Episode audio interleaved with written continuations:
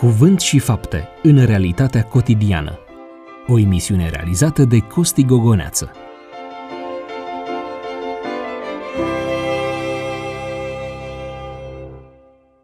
Bun regăsit, dragi prieteni! Suntem la un nou episod al emisiunii Cuvânt și Fapte, o nouă ediție în care încercăm să descoperim felul în care Dumnezeu ne vorbește fiecăruia dintre noi, astfel încât să putem să punem în practică mesajul pe care îl găsim scris în Cartea Sfântă. Și de data aceasta, așa cum fac de fiecare, cu fiecare ocazie, vin înaintea dumneavoastră cu câteva informații despre Sfânta Scriptură. Uh, doresc să vă transmit faptul că Biblia a fost tradusă în peste 1200 de limbi și dialecte până în momentul de față. Vechiul Testament este scris în limba ebraică, iar câteva pasaje scurte din Ezra, Neemia și Daniel în aramaică.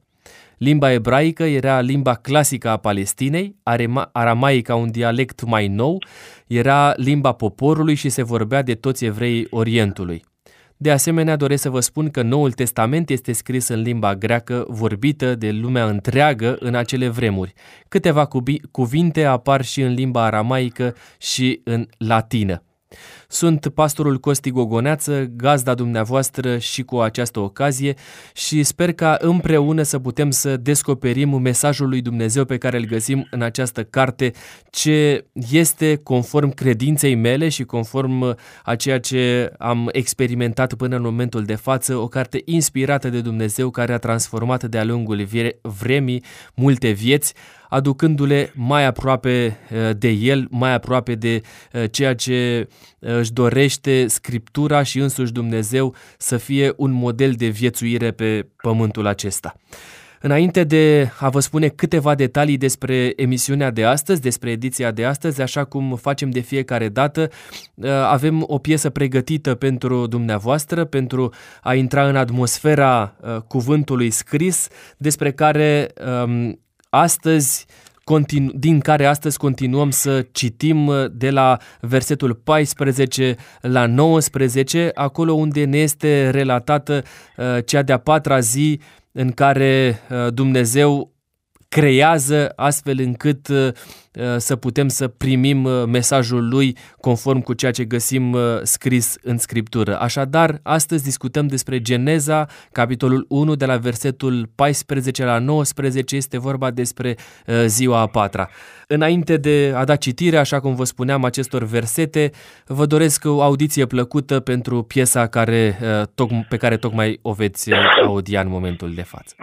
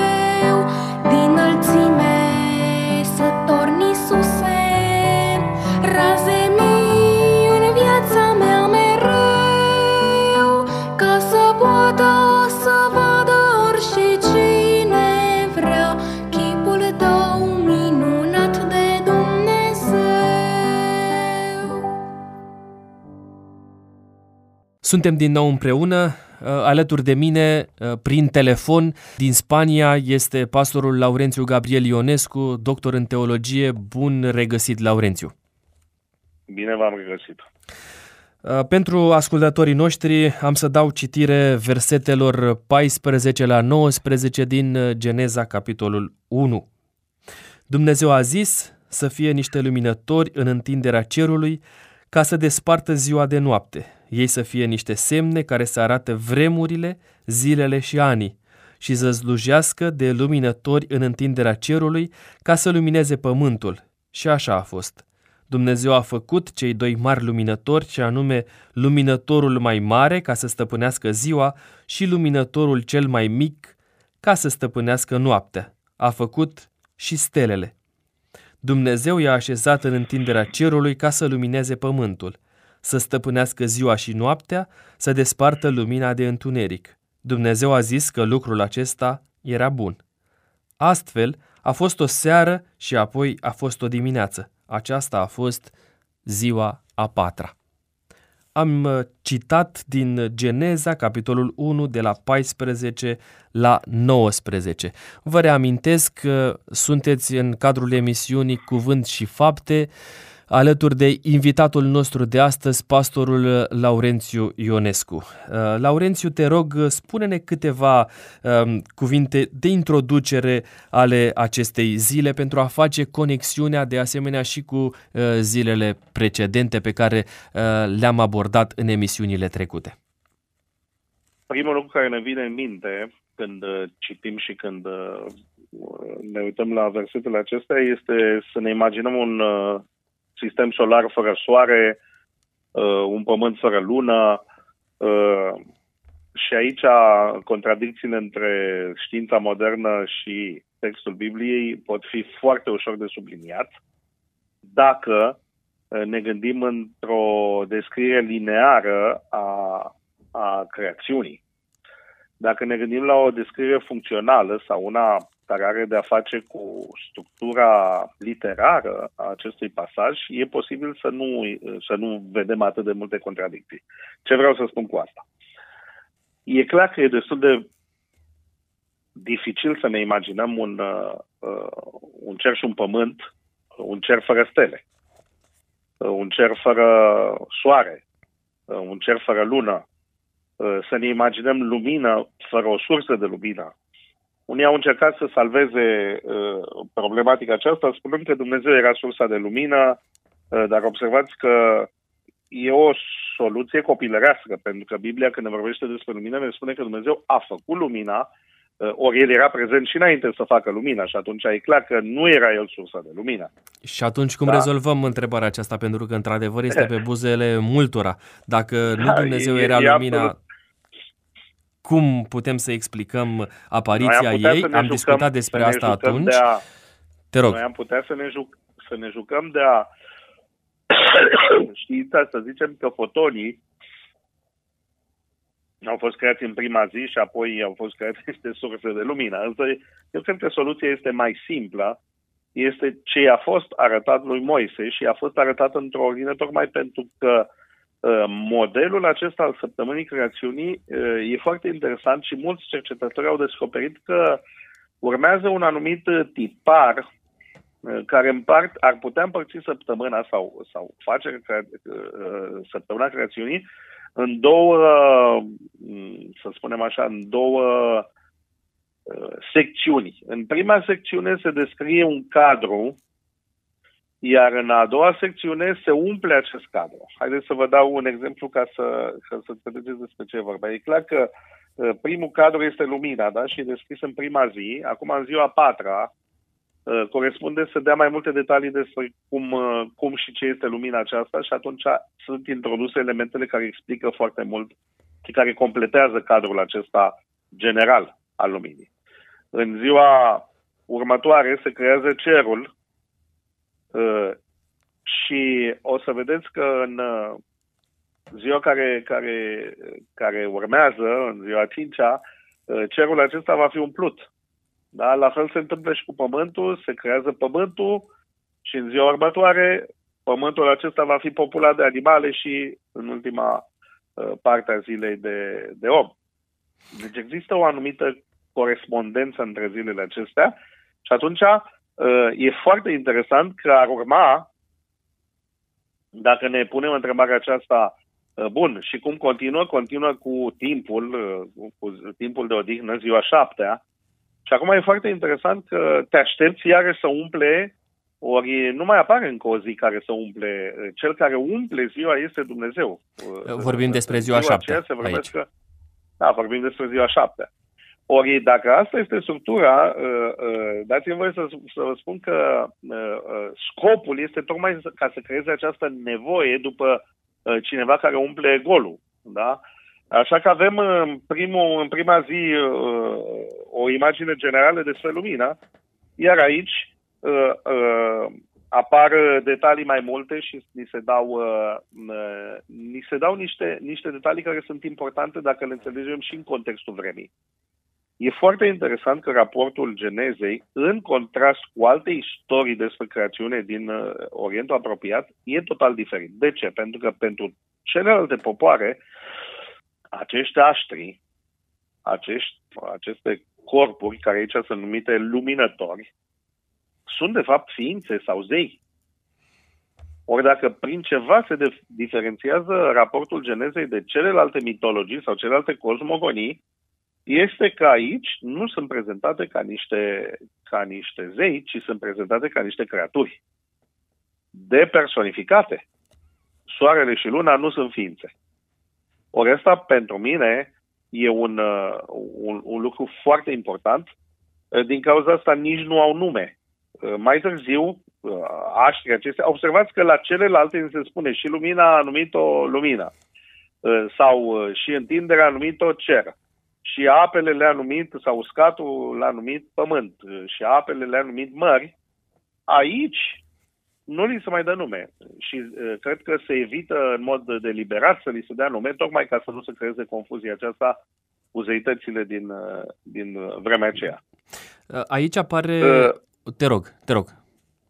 Completează Vreau să spun că descrierea lor este, așa cum ziceam, sunt creaturi, sunt create, nu sunt ființe, ba mai mult, uh, au o funcție foarte simplă. O funcție simplă, așa cum le spune numele, să aducă lumină, să împrește lumină, să despartă ziua de, de, de noapte și să marcheze anumite ritmuri care formează vremuri, zile și ani. Da? Deci anotimpuri sau uh, uh, cum am vrea să traducem aceste segmente de timp. Deci observați că nu dacă, dacă în vechime oamenii credeau că acești aștri și stelele și, și uh, uh, guvernează destinul oamenilor, uh, uh, că au uh, implicații uh, nu de, de, în, în închinare, uh, există un cult al soarelui, există un cult al lunii în, în Orient, există uh, tot sistemul de zodiac uh, care uh, uh, proiectează da, animale mitologice uh, uh, și le leagă de mișcările acestea, aici nu e vorba de, de, de absolut niciuna din, din, dintre aceste lucruri. Niciunul dintre aceste lucruri. O să, o să discutăm concret despre elementele acestea. Um, în limba ebraică știu că se folosește un cuvânt diferit uh, pentru luminător față de lumină. Um, ai putea să ne da. ajuți da. să înțelegem de ce uh, autorul folosește aceste cuvinte diferite? E, e un cuvânt, da, nu e atât de diferit, de fapt este un, un cuvânt derivat din aceeași familie. Uh-huh. Uh, cuvântul pentru lumină este or, or, ur înseamnă și strălucire, uh, da? Ori aici cuvântul este meorot, care este un fel de par, pre, prefix ăsta este ca un fel de participiu, cel care aduce lumină sau cel care dă lumina. Deci nu sunt chiar atât de... Surse de, de lumină, de cumva. De, da, surse de lumină, da. N-aș, Observați, noi avem uh, concepte care, uh, uh, foarte precise, stea, planetă. Uh, când Biblia zice stele, uh, se referă la toate punctulețele luminoase care se văd uh, pe cer. Uh, deasupra. Nu face, nu face distinție între stele și planete. Uh, nici, dar și astea, a, a, celelalte surse de lumină care, care se văd pe cer sunt mai mari, sunt mai mari și uh, Uh, primesc în numele acesta, observați că că aici se evită să li se dea nume, deși există uh, cuvintele uh, pentru lună și pentru soare, aici nu sunt menționate. Pur și simplu îi se spune luminatorul cel mare și luminatorul cel, cel mic. mic tocmai ca să, ca să arate că asta e singura lor funcție și anume să dea lumină. Atât, nu mai mult. Apropo de ceea ce spuneai tu mai devreme, în, uh, ca să clarificăm și să încercăm să răspundem cât mai multor întrebări cu privire la uh, felul în care unii au înțeles prima zi a creațiunii și ce se întâmplă în a patra zi a creațiunii. Uh, o, altă, o altă posibilitate ar fi aceea, am citit despre ea, în care se afirmă că soarele ar fi fost creat în, a pat, în uh, altă zi, înainte de a patra zi și a devenit vizibil abia acum, fiind uh, da, cumva acoperit de un înveliș de vapori sunt oameni care citesc așa uh, și, și în, înțeleg așa. Asta este o încercare de a armoniza, nu? Uh, un model pe care le avem noi astăzi despre univers cu textul biblic. Uh, e posibil uh, lucrul ăsta, însă textul nu spune în mod explicit, în mod explicit că ar fi așa, că abia în ziua patra s-au văzut. E posibil. Însă, așa cum vă spuneam, uh, să încercăm să, să uh, dăm o tentă științifică textului Genezei, mi se pare că trecem dincolo de intenția autorului. autorului și din, dincolo de intenția lui Dumnezeu. Dacă Dumnezeu vrea să ne spună cum și uh, exact în mod uh, uh, explicit cum le-a făcut, pentru că, să știți, uh, aici uh, sunt implicate foarte multe, uh, foarte multe discuții pe care le putem aduce astăzi, și anume, ce înțelegem prin lumină. Noi știm că până astăzi este, o, lumina este un concept destul de complex din, uh, din punct de vedere științific. Uh, dezbaterea dacă e undă, corpuscul uh, și așa mai departe. Uh, ne imaginăm dacă au fost create în ziua a patra, cum se face că le vedem? Pentru că dacă sunt la distanțele la care astăzi, cu ajutorul tehnicilor de observare, telescoape și altele radiotelescoape, ne dăm seama că aceste stele sunt, sunt la distanțe foarte mari, cum ar fi putut să ajungă într-o uh, Uh, ori sunt lucruri pe care textul Bibliei nu și le propune nici să le elucideze și nici să le explice, pentru că uh, e posibil ca să fost creată lumina direct, adică uh, sunt diferite modele de creație pe care le propun specialiștii, dar asta înseamnă să treci un pic de textul biblic. Observați, textul biblic nu ne spune uh, dacă Dumnezeu a creat uh, uh, și lumina dintre ele, Adică dacă le-a creat acolo unde sunt ele la distanța aia și le-ar fi trebuit uh, pentru unele mii de ani să ajungă până la noi, astăzi n-am vedea niciun uh, niciunul dintre... nicio stea, nicio lumină. Acum... Acești luminători. Uh, uh, în sine, procesul creației este un proces uh, unic uh, la care nu avem acces decât prin această relatare, care, așa cum vă spuneam, și cred că este lucru pe care o să-l subliniez, s-ar putea pe unii să-i deranjeze, uh, dar cred că trebuie subliniat tocmai ca să înțelegem, Biblia nu-și propune să ne dea o descriere științifică a, a, a, a procesului creației. Da? Cred că își propune uh, uh, să ne prezinte acest creator, uh, se vorbește mai mult, deci observați că la fiecare verset uh, e menționat Dumnezeu. Uh, exact. Pentru că uh, uh, mesajul nu este despre stele.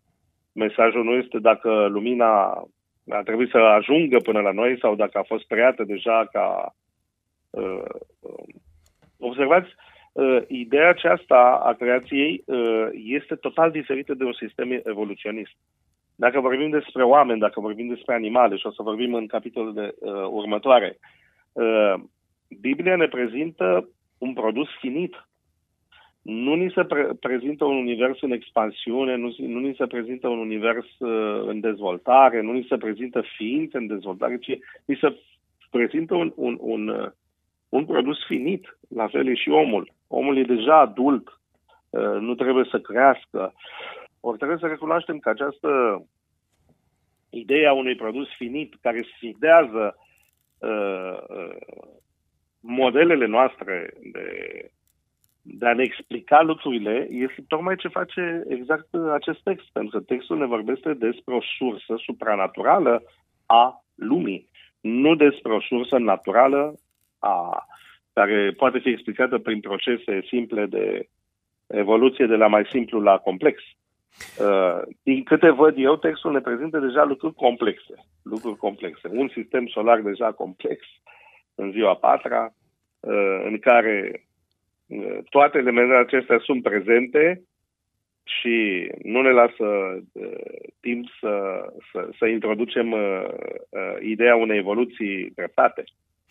Um, spune-mi, te rog, Uh, în contextul în care ne aflăm acum, ni se spune așa în versetul 14, să fie niște luminători în întinderea cerului care se despartă ziua de noapte.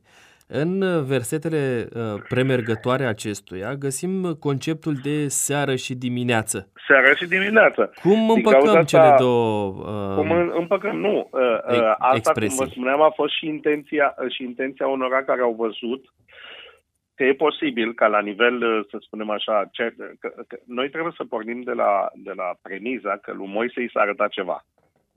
Ori lui nu i s-a arătat creațiunea, lui i s-a arătat, uh, hai să spunem așa, un film despre creațiune. Uh, am vorbesc în termeni moderni. Da. Într-o viziune care a primit-o, cu siguranță că aceste lucruri au fost arătate. Ori au fost arătate dintr-o perspectivă, poate rezumată, iar în același timp uh, el așa le-a văzut, așa le descrie. Uh, unii consideră că astea sunt doar niște tradiții orale care s-au tot modificat. E puțin probabil să fie așa pentru că felul în care e descris uh, textul e destul de precis și e clar că, că nimeni n-a putut, și, și dacă cineva ar transmite din priviu grai aceste, aceste istorii, e clar că nimeni nu a putut fi martorul creațiunii. Da? Noi aici avem mărturia unei revelații, nu mărturia creațiunii. Da, Ori, este foarte bine punctat în contextul Dumnezeu. în care are loc discuția noastră. Optim? Este foarte bine Optim? punctat uh, în contextul în care avem da. noi uh, discuția aceasta. Foarte noi astăzi ne-am dorit și citim, uh, citim re, re, relatarea Genezei ca și cum ar fi o cameră de filmat care descrie ce s-a întâmplat. Să nu ne amăgim, că nu e asta. Deci noi avem aici relatarea revelației despre creație. Ori aici se pot sări foarte multe lucruri și lucrurile pot fi prezentate într-o structură, cum spuneam, care să uh, care are ca scop mesajul general, al, uh, al, uh, nu, nu, nu detaliile. Însă, e clar că un, un ciclu zi-noapte există înainte de ziua patra. Asta i-a făcut pe unii să creadă că soarele și luna existau deja, când, deja din prima fază a creației, care e descrisă conform unora în, în capitolul, în versetul 1 cu 1, capitolul 1, versetul 1, și anume Dumnezeu a creat cerul și pământul. Asta implică și soarele și luna și toate planetele și tot, tot, tot, tot, tot, tot universul. Da? Cu tot ce este în tot el. sistemul solar. Acum, Exact. Sistemul ăsta solar acum e organizat. E clar că există un ciclu, pentru că e descris deja din prima zi, o seară, o dimineață, o seară, o dimineață și, și ciclul ăsta continuă. Acum e posibil ca lucrurile astea să nu se fi văzut, să fi fost totul acoperit de nori sau să fi fost un abur sau cine știe ce ne putem imagina. Și acum Moise vede și uh, poate să înțeleagă cum și de unde, pentru că e foarte interesant că scopul acestor luminători este tocmai să impună aceste ritmuri. Ani, zile, luni uh, și așa mai departe. Deci e clar că uh, există o corelație între acest ciclu care e menționat înainte de ziua patra și ziua, uh, și ziua patra, numai că în ziua patra, așa cum vă spuneam, cadrul ăsta general este mai clar și umplut de lucruri foarte concrete.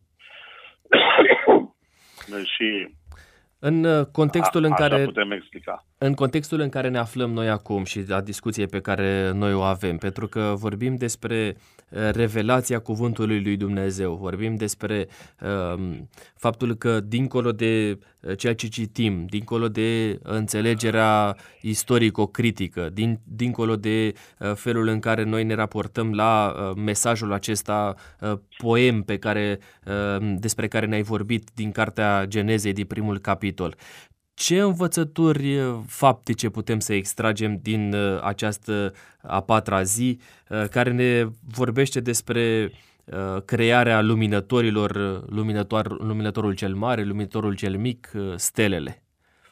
Deci, observații, ne întoarcem iarăși la, la câteva dimensiuni pe care textul le subliniază. Una este cea estetică, da? Dumnezeu iar să uită și iar, e, iar vede că e, că e frumos da? Celălalt aspect este la, la, la, la nivel practic, deci nu, nu, nu e doar nivelul estetic, ci la nivelul practic este când vorbim despre utilitatea acestor uh, elemente create pentru viața noastră. E clar că nu ne putem imagina viața fără soare, nu ne putem imagina viața fără lumină, însă cred că putem vorbi des, despre ceva și mai, și mai practic care are de-a face cu societatea noastră. Eu, eu mi-aduc aminte când uh, am cunoscut uh, Biserica Adventistă și pentru prima oară am venit în contact cu textul acesta al Bibliei, pentru că înainte nu studiasem Biblia și nu aveam mari cunoștințe. Uh, mi-aduc aminte că din cultura populară care era în jurul meu, pentru mine, soarele și luna și stelele erau niște elemente și niște entități care îmi determinau viața. Uh, nu odată m-am uitat într-un horoscop, uh, nu odată deschideam ziarul sau reviste care încercau să-ți prezică o legătură între viața ta și destin și acești aștri, aceste, acești luminători. E, în momentul în care am început să studiez Biblia și am, am, am cunoscut perspectiva asta pe, uh, uh, din perspectiva utilității, care e funcția lor, e clar că modelul acesta mi-a schimbat viața. N-am mai consultat de atunci niciodată horoscopul pentru că știu că nu există nicio legătură între soare și destin.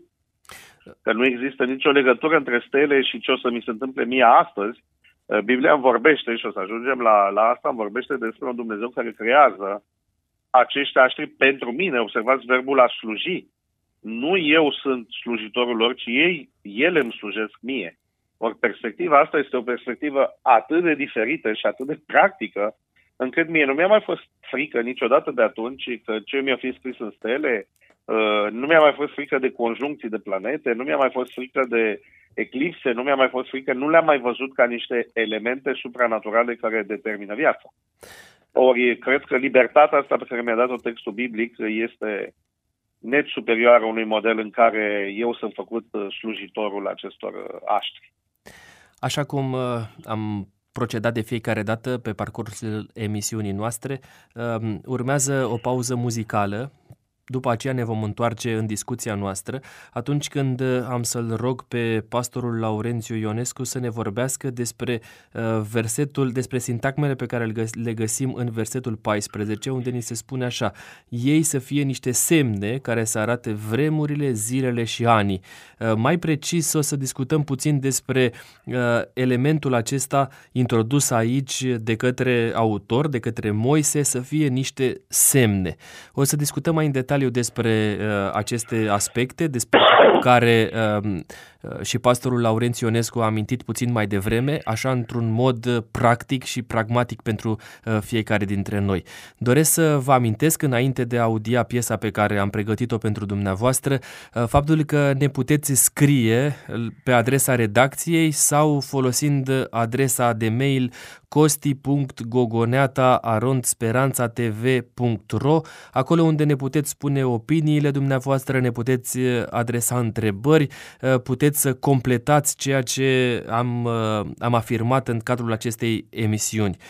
Până când vom reveni în platoul Radio Vocea Speranței, vă doresc audiție plăcută.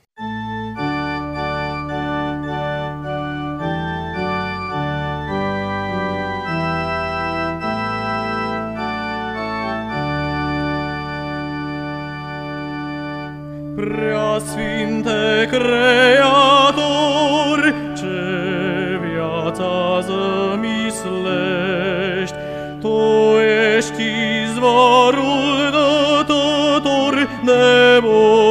Ship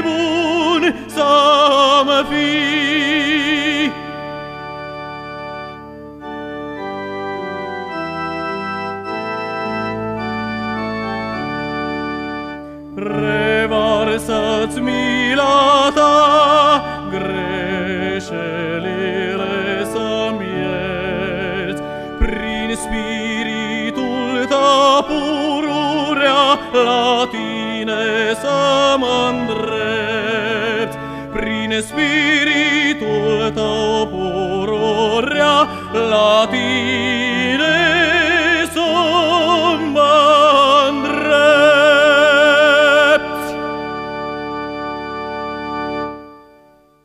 Suntem într-o discuție deschisă pe tema uh, zilelor creațiunii. Uh, în episodul de astăzi vorbim despre ziua a patra a creațiunii, uh, vorbim despre ceea ce găsim scris în Geneza, capitolul 1, de la 14 la 19. Alături de mine, prin telefon, este pastorul Laurențiu Gabriel Ionescu, dumnealui slujește în bisericile românești din Zaragoza, Spania. Uh, continuăm discuția, așa cum vă spuneam, uh, și vorbim despre uh, felul în care ar trebui să înțelegem ceea ce găsim scris la sfârșitul capitolului 14, ei, adică luminătorii de pe întinderea cerului, care despart ziua de noapte, să fie niște semne care să arate vremurile, zilele și anii. În mod special ne vom concentra în minutele următoare asupra a sintagmei niște semne. Cum să înțelegem această sintagmă, Laurențiu? Cuvântul semn, uh, ot, în uh, limba ebraică, este un cuvânt plurisemantic. Înseamnă înainte de toate ceva vizibil, da? Deci, deci e clar că aici nu vorbim de lucruri oculte, ci aici vorbim despre lucruri vizibile. Un semn înseamnă o marcă, uneori se traduce și cu asta, da? Înseamnă ceva care poate fi văzut și care transmite sau semnalează, atrage atenția uh, cuiva care îl vede. Da? Uh, Biblia folosește termenul ăsta, de exemplu, în uh, experiența lui Cain, când Dumnezeu îi pune un semn pentru ca oricine îl vede să-l recunoască. E folosit și cu sensul de, de semn, uh, de, de marcă făcută, de exemplu, la, la uh, în în relatarea Exodului, uh, un semn făcut pe ușă, ca da.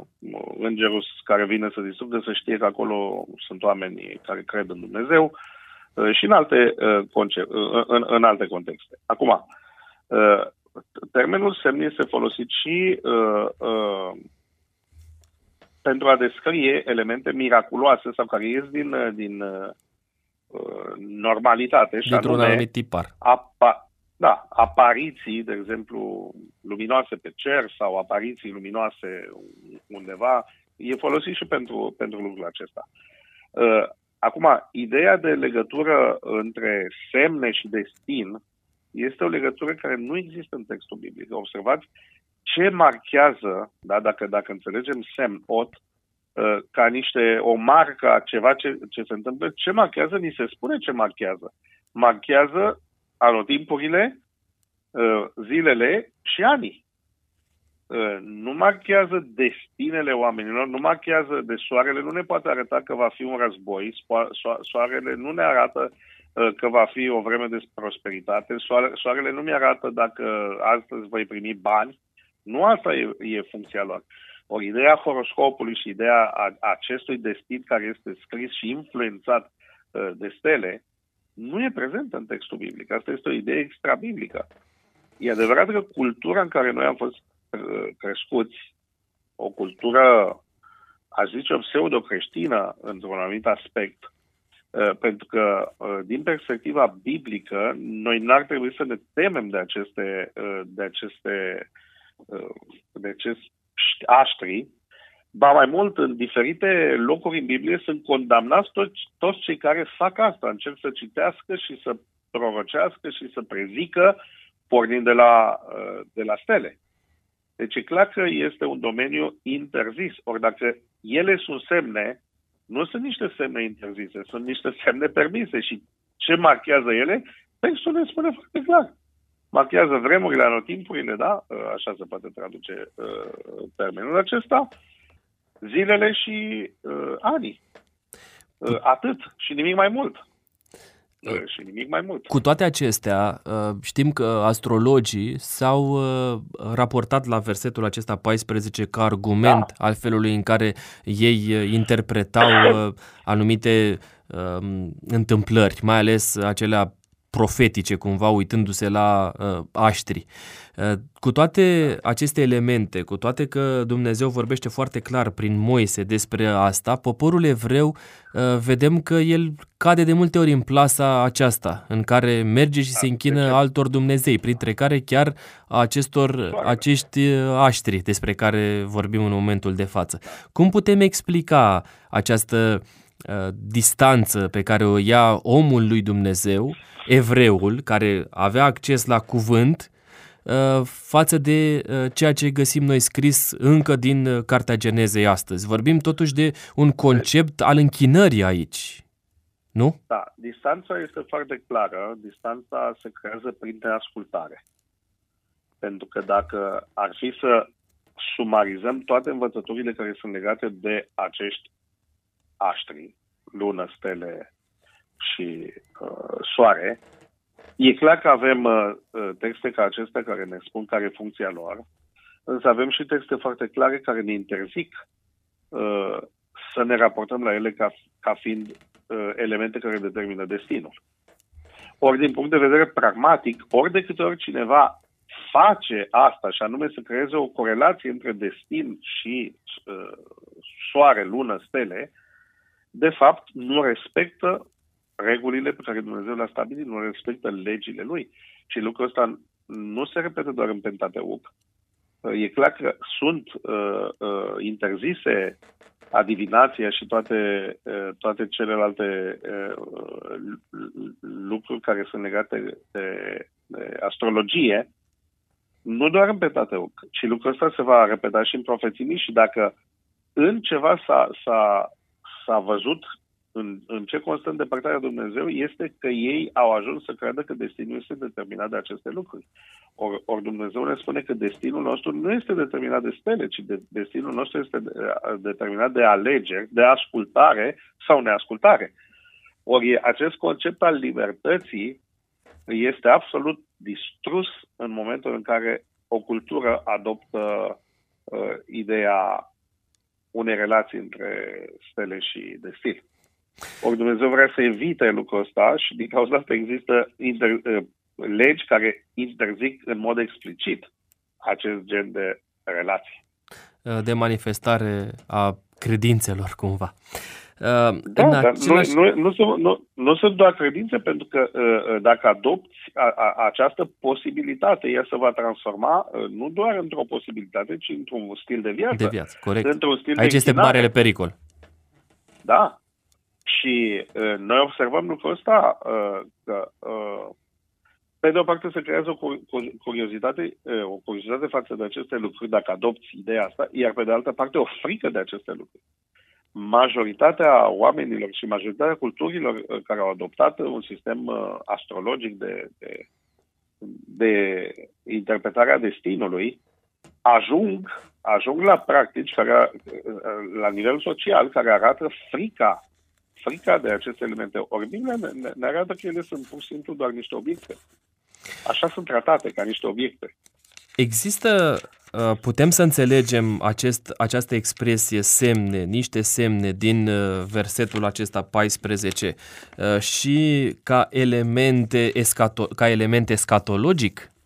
Și da, când... ele, uh, apar, ele apar în Biblie și într-un context escatologic, însă funcția lor nu este escatologică descrisă aici, pentru că observați, ele sunt prezentate ca, ca, ca marcând elemente care nu sunt elemente escatologice, adică vremurile, zilele, anii, nu sunt elemente escatologice. Acum, ca anumite manifestări solare sau lunare sau legate de stele sunt asociate cu escatologia, asta este o altă problemă. Asta este uh, uh, e o altă uh, uh, dimensiune, apar în Noul Testament, apar și în uh, profeții mici. Uh, lucrurile acestea apar și în cartea lui uh, uh în, în, în numeri, când Balam vede o stea da, exact. și marcând un event, marcând un, event, un eveniment important, dar observați, iarăși îl marchează, nu îl determină. Îl marchează, nu îl determină. Atunci când vorbeam despre elementul acesta escatologic, mă refeream la Matei 24 cu 29, unde ni se spune că soarele, soarele se va întuneca, luna, luna nu își va mai da lumina ei, stelele vor cădea Dar din observați, cer. elementele astea, elementele astea sunt în afara funcționării normale. Adică ele, ele devin semne tocmai pentru că se întâmplă ceva, e o anomalie. Pentru că nu poate fi un semn un răsărit de soare. Da, este o normalitate răsăritul de soare. Normalitatea este răsăritul. Acum, absența răsăritului uh, ar fi semnul. Da? Deci, deci ele devin semne abia în momentul, semne escatologice, da. în momentul în care nu mai funcționează cum trebuie să funcționeze. Ori aici, în Geneza, nu, nu se descrie funcția asta. Aici se descrie funcția normală, regulată, ciclică, uh, care marchează aceste ritmuri ale, ale lumii noastre. Mulțumesc mult pentru clarificarea aceasta, este foarte importantă în contextul discuției noastre. Și uh, pasajul continuă uh, spunându-ne că semnele acestea arată vremurile, zilele, anii, aici vorbim, așa cum ne-ai spus la un moment dat, de perioade de timp, uh, de anotimpuri pentru cei mai mulți dintre noi, gândindu-ne la um, această împărțire a felului în care înțelegem noi anii cumva din uh, patru anotimpuri, din trei în trei luni, putem să definim pentru fiecare dintre noi ce înseamnă o perioadă a anului și să ne raportăm la acestea pentru a înțelege cum trece timpul. Pe de cealaltă parte vorbim și despre anumite sărbători, pentru că oamenii Vechiului Testament și nu numai uh, s-au raportat la aceste sărbători pentru a înțelege cum trec anii, corect? Da, corect. În Orientul apropiat s-au dezvoltat din punct de vedere practic, da? pentru că dacă vrei să, să poți să planifici anumite lucruri, e clar că trebuie să ai anumite elemente care să te ajute să puncte de reper, da? Repere, da. S-au dezvoltat două, două sisteme de calendar, uh, și anume calendarul lunar, Uh, pentru că luna trece prin diferite faze și sunt ușor de observat și ușor de, hai să spun așa, de marcat. Uh, uh, asta a fost un, un fel de calendar. Din nefericire există o disproporție sau o neconcordanță între mișcarea de rotație a Pământului, mișcarea lunii și perioada de revoluție în, în jurul Soarelui. Deci există un defazaj între zi, lună și an. Dacă ele ar fi exact, exact sincronizate, n-am avea nicio problemă. Însă, oricum mai dau, este o desincronizare. Și atunci asta face uh, ca un sistem calendaristic perfect să nu existe. Din cauza asta, uh, în Orientul apropiat s-au dezvoltat uh, două feluri de calendar. Calendarul lunar, care din punct de vedere practic este destul de simplu, însă din punct de vedere agricol, pentru că dacă vorbim despre uh, anotimpul care se repetă la un anumit ciclu, nu e suficient calendarul lunar, pentru că tot timpul vei rămâne cu o lună în urmă sau câteva zile în urmă, care în timp vor produce o deplasare a, a anotimpurilor. Și atunci, tot în Orient, alți observatori au, au, au avut mai mare răbdare și și-au dedicat mai mult timp și au observat că uh, ciclul solar e un pic, uh, să spunem așa, mai sigur decât ciclul lunar. Nici ăsta nu este perfect și noi știm lucrul ăsta, pentru că trebuie să facem uh, uh, o corectare pe care o facem de fiecare dată când în anii bisecti mai adăugăm o zi. Exact, uh, Tocmai avem 29 că, uh, februarie.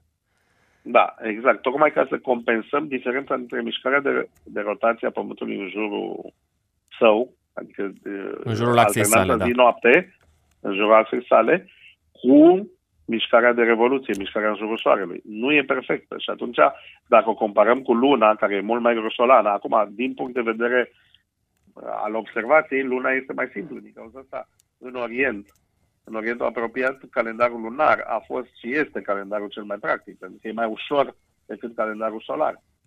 Uh, și atunci, o combinație dintre cele două ne-a condus pe noi mai târziu la un sistem de calendar unit. Acum, în Orient, existau diferite calendare, uh, adică diferite forme de a, de a măsura până și ziua uh, se măsura în mod uh, diferit. Și asta face ca discuția despre calendare să fie o discuție care e foarte complexă. e foarte complexă și în cazul cronologiei biblice, biblice uneori creează confuzii, pentru că de când începe un an și până termină, a diferit de la popor la popor, a diferit în funcție de regatul de nord cu regatul de, de sud, sud. a diferit în funcție de anul religios și anul civil și sunt multe aspecte care nu cred că sunt obiectul emisiunii noastre de astăzi, dar le propunem noastre, însă sunt legate, ascultătorilor sunt legate că o să abordăm de... la un moment dat un, acest subiect. Au de-a face da, cu da, elementul acesta pe care îl discutăm acum, pentru că de, în momentul de față, pentru că aici este baza. E de ele. Și dacă da, înțelegem baza... De soare, lună, da. Exact. Dacă înțelegem baza, știm cum să ne raportăm pe mai târziu la da. elementele care apar ca noutate, ca informație în Sfânta Scriptură. Ne aflăm la suntem aproape de finalul ediției de astăzi ale emisiunii noastre. Vom audia o piesă, după care vom reveni cu concluziile și am să-l rog pe uh, pastorul Laurențiu Ionescu în concluzie să se refere la uh, sintagma din versetul 15 care spune așa uh, acești luminători au fost creați să slujească prin urmare, audiem piesa, după care revenim pentru ultimele concluzii ale ediției de față.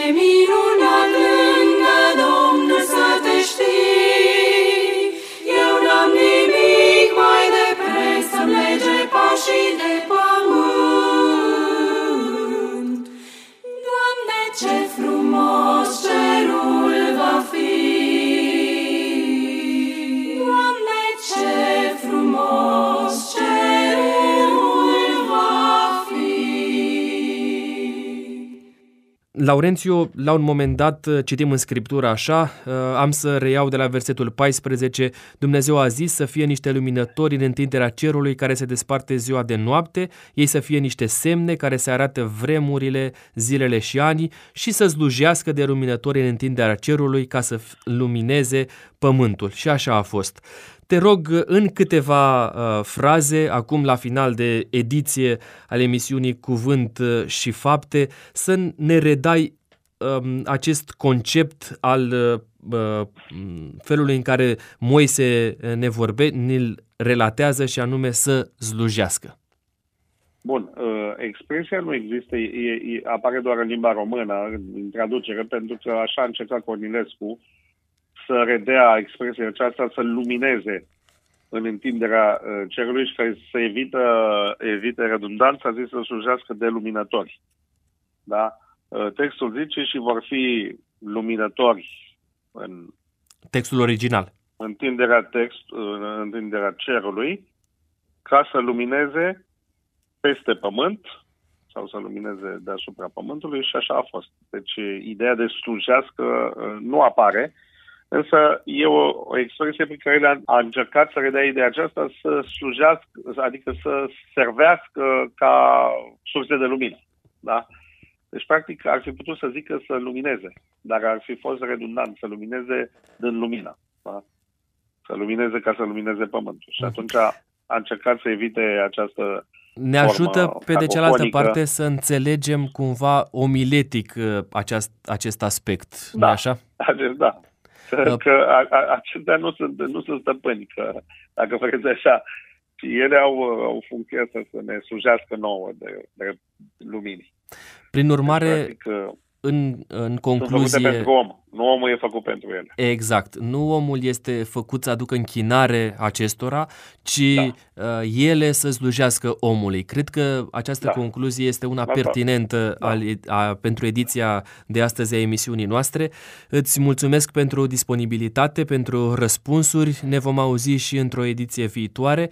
Până atunci, uh, stimați ascultători, uh, vă doresc ca Dumnezeu să vă binecuvânteze. Nu uitați că ne puteți scrie pe adresa redacției sau îmi puteți scrie personal pe adresa de mail costi.gogoneata.rondsperanțatv.ro opinii, întrebări, uh, astfel încât să putem să facem din emisiunea noastră o emisiune de relație, o emisiune în care să-L punem în prim plan pe Dumnezeu. Până într-o ocazie următoare, vă doresc uh, toate cele bune!